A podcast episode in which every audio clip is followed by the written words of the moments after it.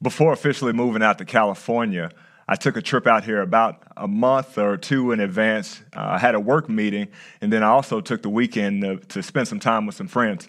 So I rented a car during that time, and when I was hanging out with my friends, we were going on different you know trips to go see a lot of touristy stuff because I hadn't spent a lot of time in Orange County uh, before. So I wanted to see what it was all about uh, before I potentially moved out here. And I had my rental car and you'd always hear about the traffic in California. There's always so much traffic. Well, I thought I'd hit a gold mine because I found a highway called the, the 73. And I went up and down the 73. And I'm like, people in California are crazy. What are you talking about? You have a, a highway that barely anybody gets on. And silly me didn't realize the 73 was a toll road. Uh, I, I realized that probably a couple months later when I was back at home, uh, in Texas, uh, not even thinking about the trip anymore, when I get a, a, letter in the mail from California Toll Roads. I thought, this is weird. I don't live in California. Why am I getting a letter from them? And when I opened up the letter, I saw a big fat bill that was 300 plus dollars. 300 plus dollars for toll road violations. So immediately I'm like, this doesn't make sense. And I pick up the phone and I, I call Enterprise because I had their car. And I asked them, said, hey, I just got this bill in the mail for 300 plus dollars saying that I owe this in tolls. I, I don't understand. Like, there has to be a mistake here. And I remember the person told me, uh, sir, there's no mistake. You agreed and signed to these terms and conditions. These terms and conditions said that any toll purchases that you encounter, that you would take care of them on time. And so I can send you that if you'd like me to. And of course, me in my mind, I don't know why I thought I had this toll, this this car, and that I was going on a toll, and you know, Enterprise would take care of it, right? That's that's part of the deal. Of course not. Uh, but they told me that I had signed the terms and conditions to agree to that. So uh, eventually I had to pay it, and, and just thank God I, I, called and I told them, look, I'm from Texas. I don't know anything about California. Like, please have pity on me. And, and whomever I was talking to, I guess they were having a good day because uh, they, they knocked the bill down a couple of hundred dollars. And I think I ended up paying what I originally owed for going up and down the toll road.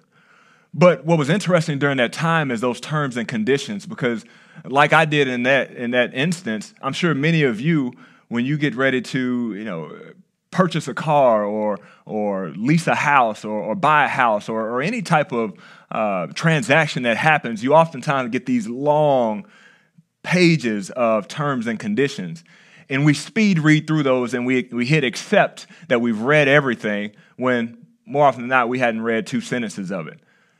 And in those terms and conditions, what the company does that put those puts those together is they put those together so that they can protect themselves. They think about anything that could possibly happen and they put it in the terms and conditions. And so that when you hit accept, you agree to everything that's on that list and you won't hold them liable for that. Well, oftentimes as Christians, we tend to read the Bible like terms and conditions. We just speed read through it, get a couple applications from it, and say, I know Christianity, I got it, I don't need any more. Well, unlike those companies that do it to protect themselves, God gives us specific warnings. And He gives us one particular warning in this final beatitude of something that we can anticipate that's going to come in this life if you are a Christian. So, if you haven't already, go ahead and turn your Bibles to Matthew chapter 5, and we're going to talk through the final beatitude um, today uh, during this time. And my goal for this sermon is to be able to show you, although this was almost 2,000 years ago when Jesus preached the Sermon on the Mount, this message about the this particular persecution is directly relevant for us today, directly relevant. And I, I want to show you that. And I want to show you because oftentimes when we read things, we have a tendency to say, well, that was just back then. It's not quite like that. But this that I'm going to show you today has direct implications to how we are in America, here in South Orange County in particular, and how this message is for us. I'm also going to show you how we can prepare ourselves for any persecution that may come our way by being rooted in Christ. And then lastly, I want to give you examples and, and show you in Scripture how you can know for certain that you're on the right path with Christ and not headed somewhere else and, and uncertain about your relationship with Jesus Christ. So, Matthew chapter 5, before we get into our final beatitude and going through verses 10 through 12, let's talk about where we've been. So, the first beatitude that we talked about is, is being poor in spirit. So, at that point where you realize you, you need God, you're not not self sufficient enough. We're, we're bank, bankrupt. We need to have God. And then we transition from poor in spirit to those who mourn.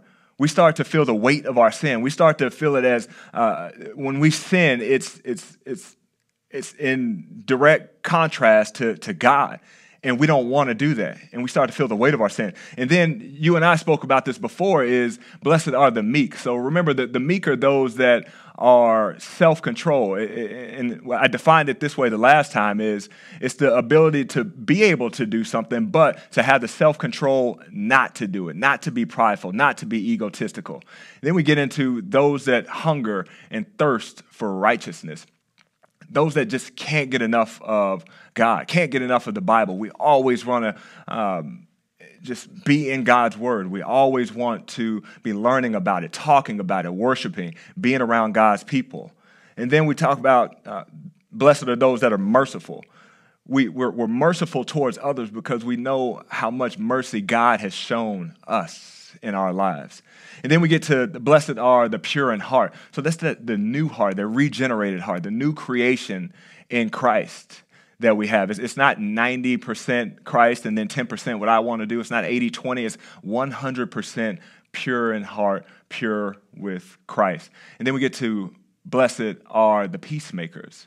So those that are out there striving to to build those bridges those that are not conforming but building those relationships trying to connect so that we can share the peace. And what is that peace that we talk about? Well, jesus is the, the prince of peace uh, is what the, the old testament looks forward to to jesus being the prince of peace. And so the only way we have a relationship with god is if we have jesus christ. And we're looking to share that. We're looking to share that peace uh, that allows us to have a relationship and allows us to be in the presence of God after this life is done. And all of that adds up, all of that comes together. In the end, it funnels down to our final beatitude is blessed are those that are persecuted for righteousness' sake. Blessed that are those that are persecuted. So when you, you list through all seven of them, those are, are, are more or less positive, nice to have. But guess what? With all of that being said, there comes persecution. And verses 11 and 12, because you might say, well, what about those? Those are, are supporting verses for the beatitude in verse 10 and, and, and the persecution is so important so important that uh, jesus gives us two blessedness for the persecution. And, and verse 10 and verse 11 starts with blessed. And so let me read it for you in, in full. In verse 10 it says blessed are those who are persecuted for righteousness sake. So not to be misunderstood with, hey, if I go out and sin, if I go out and do things uh, with an evil mindset and I get in trouble and I get persecuted, that's not for righteousness' sake. Jesus is saying, Blessed are those that are persecuted for righteousness' sake, for, for striving to glorify me. Those are the one that he's referring to at this time. It says, For theirs is the kingdom of heaven. Verse 11, Blessed are you when See that word there, when. Not if, not maybe, but when. It's going to happen if you're in Christ. Blessed are you when others revile you and persecute you and utter all kind of evil against you falsely on my account. Then it finishes with rejoice and be glad, for your reward is great in heaven. For so they persecuted the prophets who were before you. So I know what you might be thinking. It's like, man, it seems like we've been talking about persecution a lot. And we have. And I think uh, even for me personally, I, I preached on that in, in 1 Peter in our, our series in the spring with that one. So even for me, when I, when I originally got this text, I was like, ah, persecution again. Um, what, what, what's, what's different here? And what's different here is the context. And so if you look at the context and you take a look at the audience that Jesus is talking to during this time, again, Jesus is, is coming on the scene. He's starting to get popular now. People are, are starting to follow him and listen to him and, and realize like th- this, this might be or this is the Messiah that, we, that the Old Testament talks about. And so they're following him. Uh, there, there hasn't been any martyrs at this point. The first martyr that we see in Scripture is Stephen, and that happens in Acts. Well, the, the martyrs haven't happened at this point. So I'm sure there's been some persecution for those that are looking to follow Christ, but not at the, the, the expense of being killed, being martyred, because we haven't seen that yet. So that's how we can relate to Jesus' audience right now, because they're sitting in the same place that you and I are here in South Orange County, and we're looking at you know our brothers and sisters in Christ overseas, and yeah, they're getting killed for Christ, for for their faith right now. We might look at that and say, well, it's not that bad here, but that's not right now. We don't know what the future may hold, and I want to point you to a few things that can show you. I don't think we're too far from it to where our faith is going to require much more faith than, than just saying verbally. Uh, it's going to require us to be able to, to face this persecution and continue to not conform. So, again, the audience that Jesus is talking to right now, they're more sitting in the same boat as us, as opposed to the audience in First Peter, who was in the middle of being persecuted by Nero. So they don't know what's to come. Jesus knows what's to come. And Christ was preparing them by saying, be on guard because persecution is part of being a Christian. So, just like many Christians today, you, you may be curious or, or wondering, uh, man, there's a lot going on in the world. It just seems like Christianity is getting clamped down on what, what's next, what could be next. Well, one thing that I, I will tell you is this should not cause us to be anxious, shouldn't cause us to worry, shouldn't cause us to necessarily be concerned. It should cause us to, to get closer, draw a closer and stronger relationship with Jesus Christ. Because you see, Jesus Christ was the one who, who knows, he knows the beginning to the end, right? He knew during that time when he was forecasting that persecution would come, he, he knew the level of persecution that was to come. The audience didn't quite know. Just like you and I, we, we don't know what the level of persecution is to come for us in the future, but Jesus knows. And so we should cling closely to him, knowing that he's the one that knows and he's the one that's given the warning signs for us of what's to happen in the future. And that those warning signs that he gives to us, even 2,000 years ago in the Sermon on the Mount, they still apply to us today and that brings us to our first point. I want you to write it down this way is know that Christ's warnings apply today. Know that Christ's warnings apply today. He says it's not just terms and agreement that we just blow past, right? That we're reading a document and we just say, I get it after one or two sentences. It's not that. We need to prepare ourselves. And I want to show you how it's equally relevant today in terms of the persecution. So the, the world is, is, is tightening the grip on us right now in, at, in the church for Christians. I'll give you an example. You have organizations that are coming up, coming out saying, we, don't, we want to do away with the nuclear family. We want to do away with husband, wife, child, son, daughter. We want that to be gone. And we want to welcome any type of family that you bring to the table. And whatever a family is to you, that's what it is. And, and that's what we want to support. We want to do away with how God designed the family to be. See, the world is tightening the grips on us. Uh, you might look at the government. You have politicians trying to tell the church how it should be ran currently under the current circumstances. You can't be indoors. If you go indoors, you have to have a certain amount of people that, that is your, your maximum. And if you can't meet that, then you just can't meet or you, you can't worship, you can't sing, uh, you can't do all these other things. You see, this is the world continuing to try to put pressure on the church, on Christians. Or you, you might run your own company. And you might be like the, the gentleman that was in, in Colorado that owned a bakery. And because he decided he didn't want to make bake a cake to support a, a, a wedding that he didn't support, then he all of a sudden gets lawsuits. And not just one but multiple lawsuits. In any other situation if you don't like what you see if you don't like the experience that you're having at any type of retail restaurant or retail uh, store or restaurant then you just go to the next restaurant right?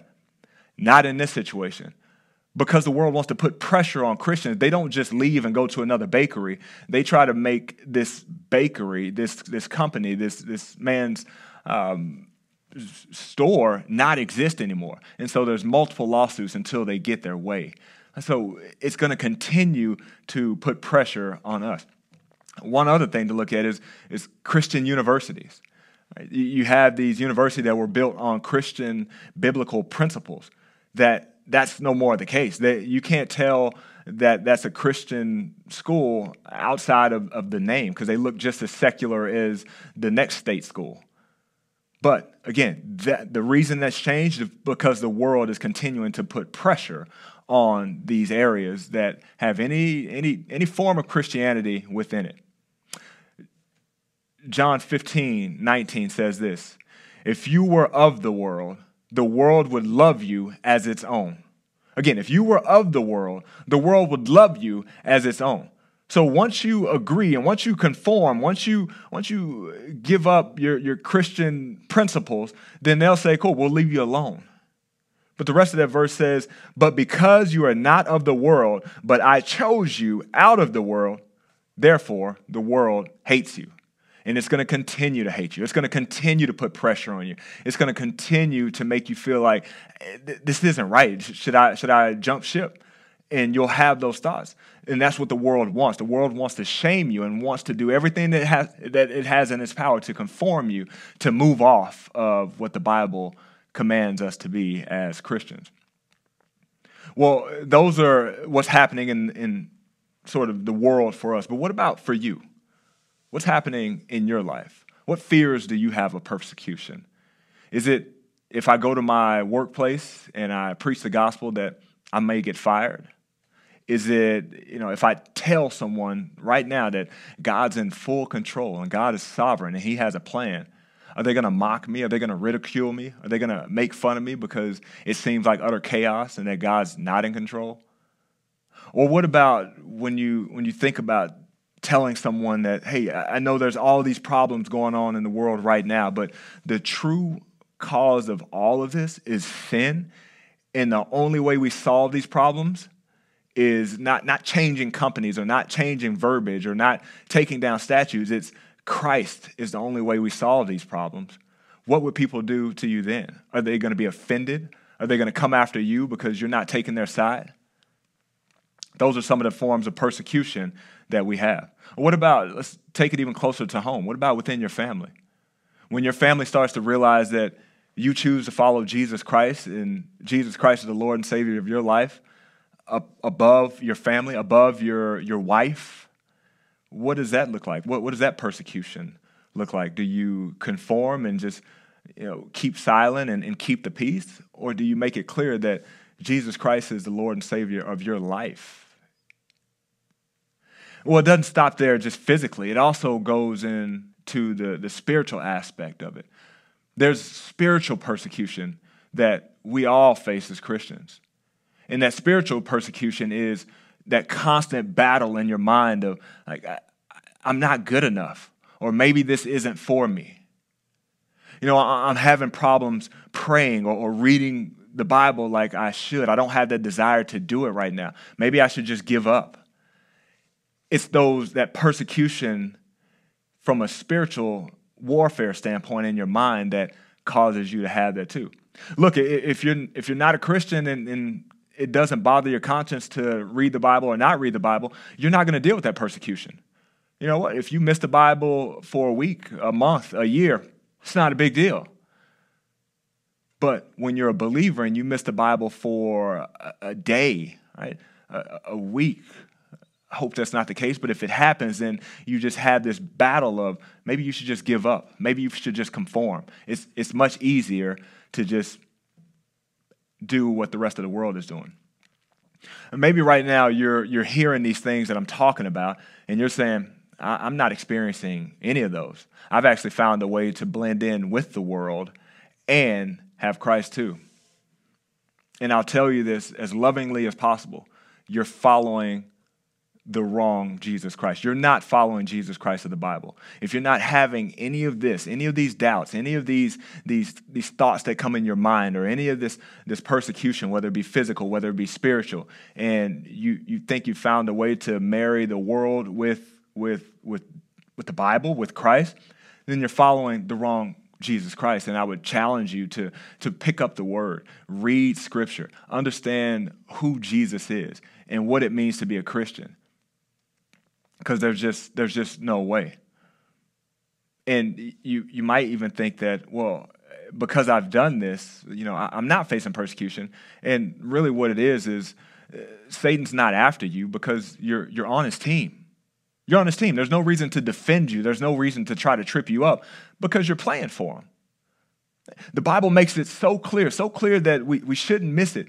The word persecution is, is it's listed 30 times in the New Testament. 30 times. Just think about that. If you're reading any document, any book, if something is given to you 30 times, it might require some more attention to it. It might require you to say, there must be something there, especially when God is giving it to us so clear. He's not saying maybe, He's not saying if in any of these statements. I'll, I'll give you another one 2 Timothy 3 verses 12 through 13. It says, Indeed, all, not some, all who desire to live a godly life in Christ Jesus will, will be persecuted. So he's, he's not saying, hey, some of you will, some of you won't. He's saying all who desire to live a godly life will be persecuted. Verse 13 says, while evil people and impostors will go from bad to worse, deceiving and being deceived. Why does the world persecute us? Why do they persecute? Because one, we're not from here. And they, they love evil. They love their team. And then the last thing is, is you have something. You have this hope. You have this, uh, this, this, this confidence in this life and what's to come next that they don't have. It's like playing for a championship team. If you've won a championship and you go to an opponent's arena one, you're going to stand out because you're not wearing the same jerseys that they're wearing. You're, you're, you're, you don't belong there. You're just there to play and then you're out. That's not your home. So they are immediately not going to like you. They're going to go against you. The second piece of it is that they, the, the, the crowd, the rest of everybody else that's in the, the arena, they love their team. They love the evilness. They love the wickedness. So they're going to do everything to help their team to take you out. And then lastly, you have something that they can't get. You're a champion. You have a, a trophy. You have a ring, whatever it is, and they don't have that. So while they can't get it from you, they're going to do everything to, to take you out to make you feel like it, your ring's not worth it and that uh, you they they've been able to take you out of the game. They've been able to overcome you. But we just have to understand that we have something that, that cannot be taken away. We have Jesus Christ. We have our hope in him. Is it easier to conform? Yeah, it is. It is. I'll be honest. It's easier to conform. Is it easy just to, to give up and, and, and, and go be like the rest of the world? Yes. It is. It is. But what does God call us to do? He says, don't take the easy road. The easy road leads to destruction. And is he calling us to conform at all? Absolutely not. It's a cost to be a disciple, it's a cost to follow Jesus Christ. I love it the way John and Peter put it before the council in Acts. In the book of Acts, chapter 4, verses 18 and 19, it says, So they called them and charged them not to speak or teach at all in the name of Jesus. So, again, if you remember this, John and Peter, they were trying to find things to pin against them and they just couldn't find anything. They said, Okay, let's just go to them and tell them, you're, free, but just don't speak about Jesus anymore. And I love their response. It says, verse 19, but Peter and John answered them and said, Whether it is right in the sight of God to listen to you rather than to God, you must judge. For we cannot but speak of what we have seen and what we have heard. So you see, that's the, the, the Great Commission here. Our job is to, to go out and share Christ. And this is where I want to give you some encouragement.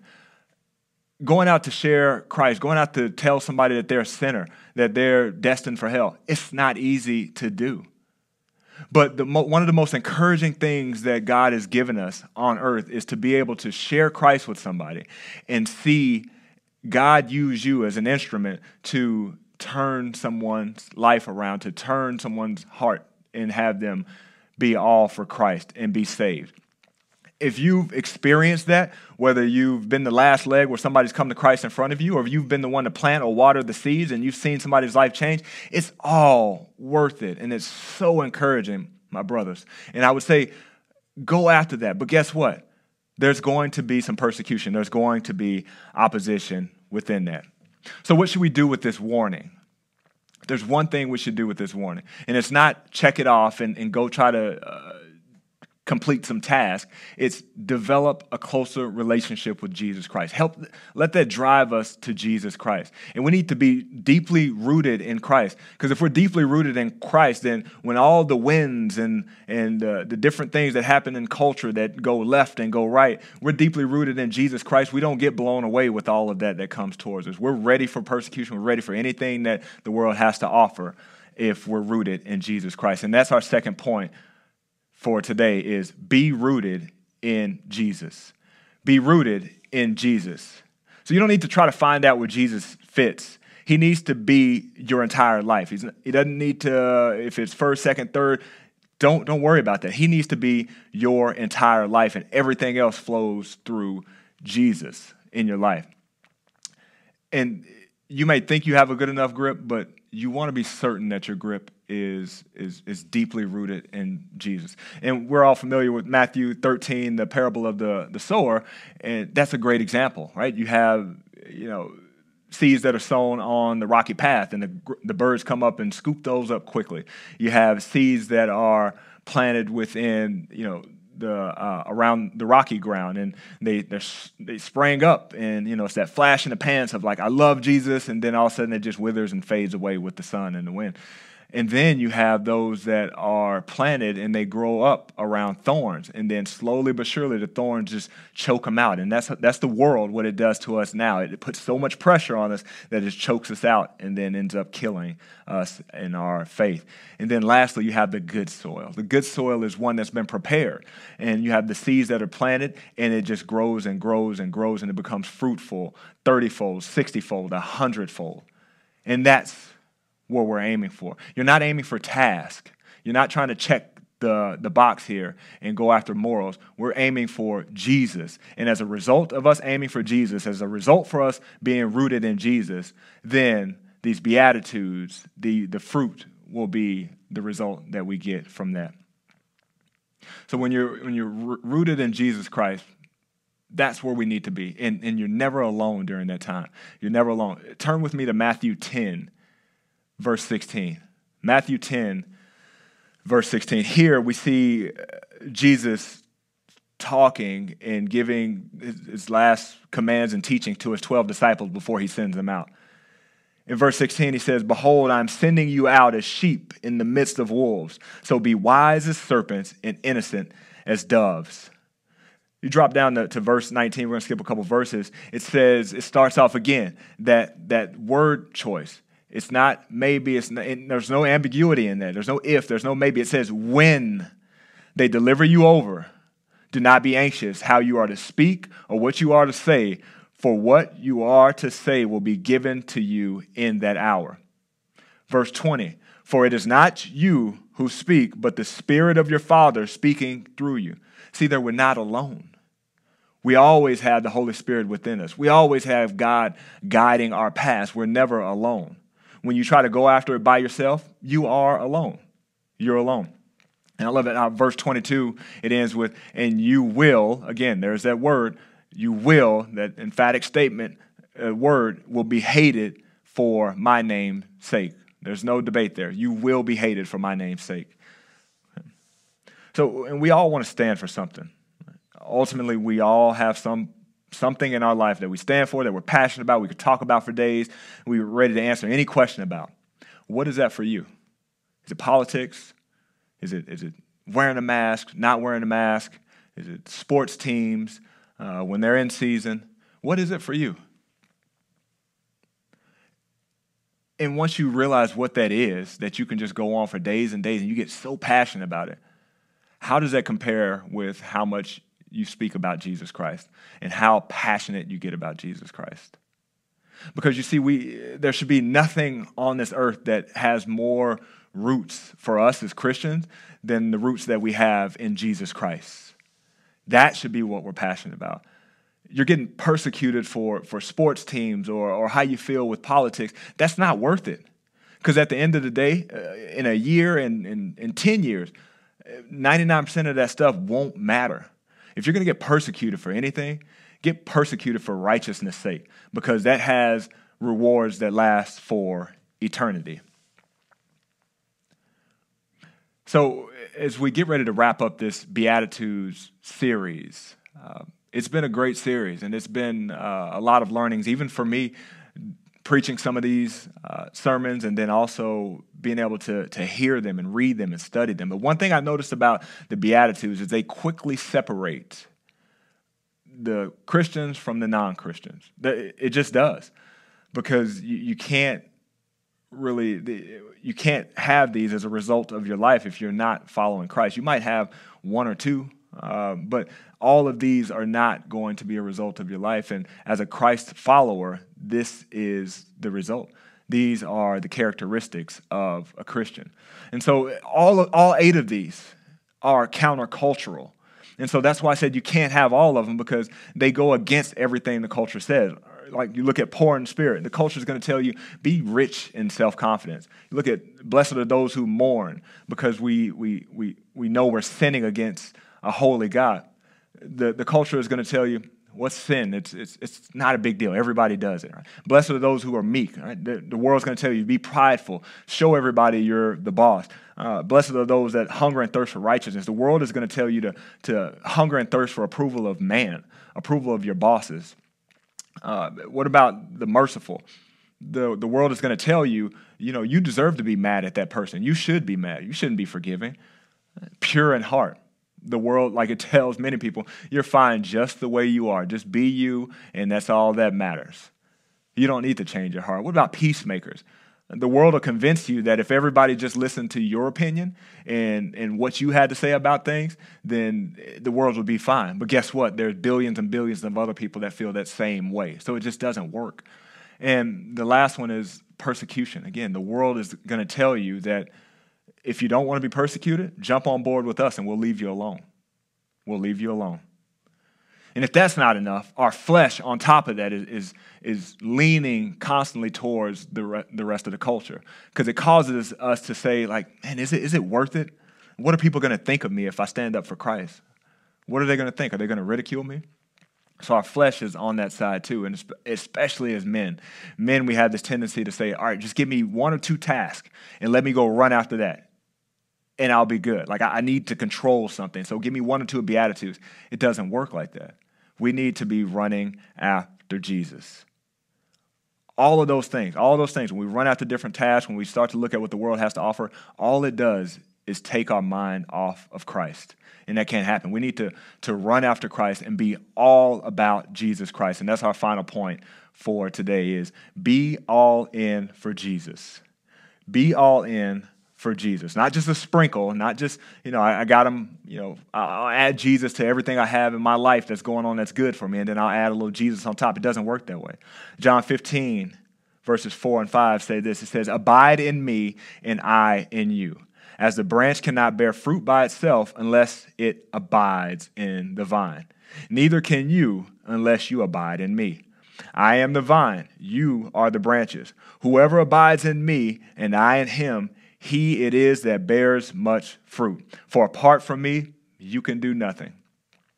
That word abide in the Greek, it translates to the word meno, which means remain. And remain where? On the vine. And uh, just today here at Compass, as I was walking through the parking lot, we had gardeners out there working on the landscaping. And, you know, as I walked by, there was tree branches over here and, and plants over here. And what was interesting is just yesterday, those, those tree those leaves and plants, they were up and they were fruitful, I guess.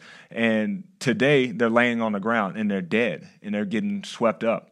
Well, what's the difference between today and yesterday. The difference is they were connected to the vine and they were able to produce fruit. But once they're cut off, immediately, once they're cut off from the vine, they can't produce fruit.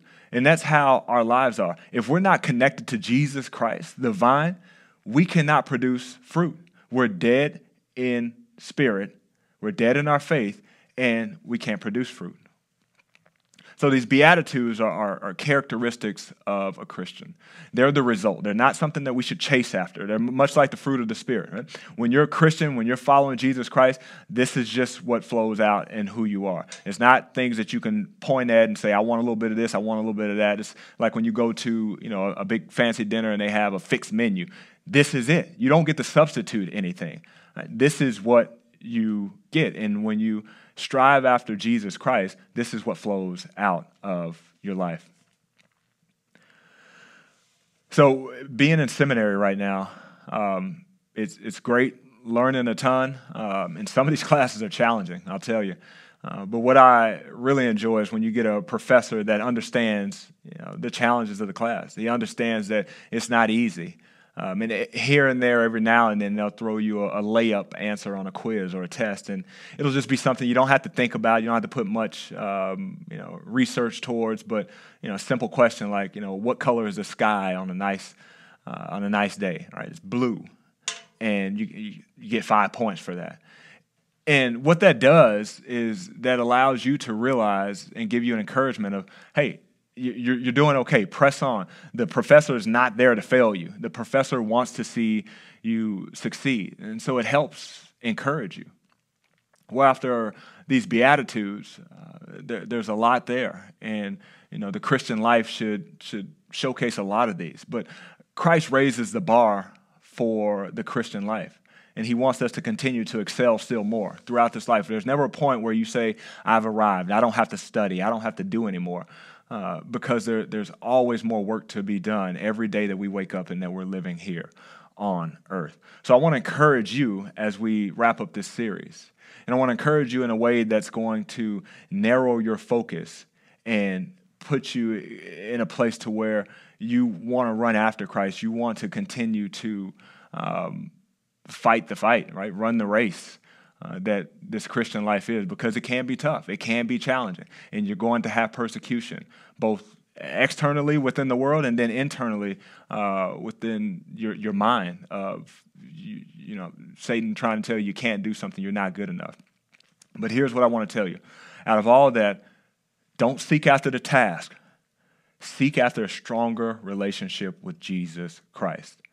If you're struggling in an area, seek after a stronger relationship with Jesus Christ. Be rooted in Jesus. Be all in for Jesus. Run after Jesus. And once you do that, once you have those deep roots, once you're tightly connected with Jesus, then there's never a moment that you, you're, you're connected enough. There's always, every day you wake up, you want to strive on how do I be more connected? How do I have a stronger relationship with Jesus Christ today should be your prayer and praying to Jesus for that. Once you do that, you'll be ready to face any persecution the world has to offer. You'll be ready to face anything that the world has to offer here. And these Beatitudes that we studied this summer, they will be the result of your Christian walk. Let's pray. Heavenly Father, thank you. Thank you for your word. Thank you for these beatitudes that allow us to see exactly what it means to be a Christian. And we can look back at our life and say, and check and, and, and know that we're headed down the right path because uh, the result of our Christian walk is these beatitudes, the fruits, the fruit of the Spirit. All of those things just we don't we don't aim after those. Those are not the tasks that we're trying to achieve. We're trying to achieve a deeper relationship, a stronger relationship with you, so we can continue to endure through these times. These tough times that this world is not easy. And you never promised that it would be. Your scripture says it clear. Persecution is mentioned 30 times in the New Testament alone. Lord, I pray that all of these men listening would, would take heed to that, to understand that, uh, yeah, this life is supposed to be tough. And if it's tough, then uh, we, we continue to, to, to seek you out, to, to hold on tightly to you, because if we're, we're with you, we can get through this life. If we try to fight it on our own, the world will leave us alone. It'll make it seem like this world is easy, but that's not the route that you called us to, to go down as Christians, Lord. So I pray for all of these men um, within the church. Um, I pray that they would strive for a better relationship with you uh, today and then continue to do that every day moving forward.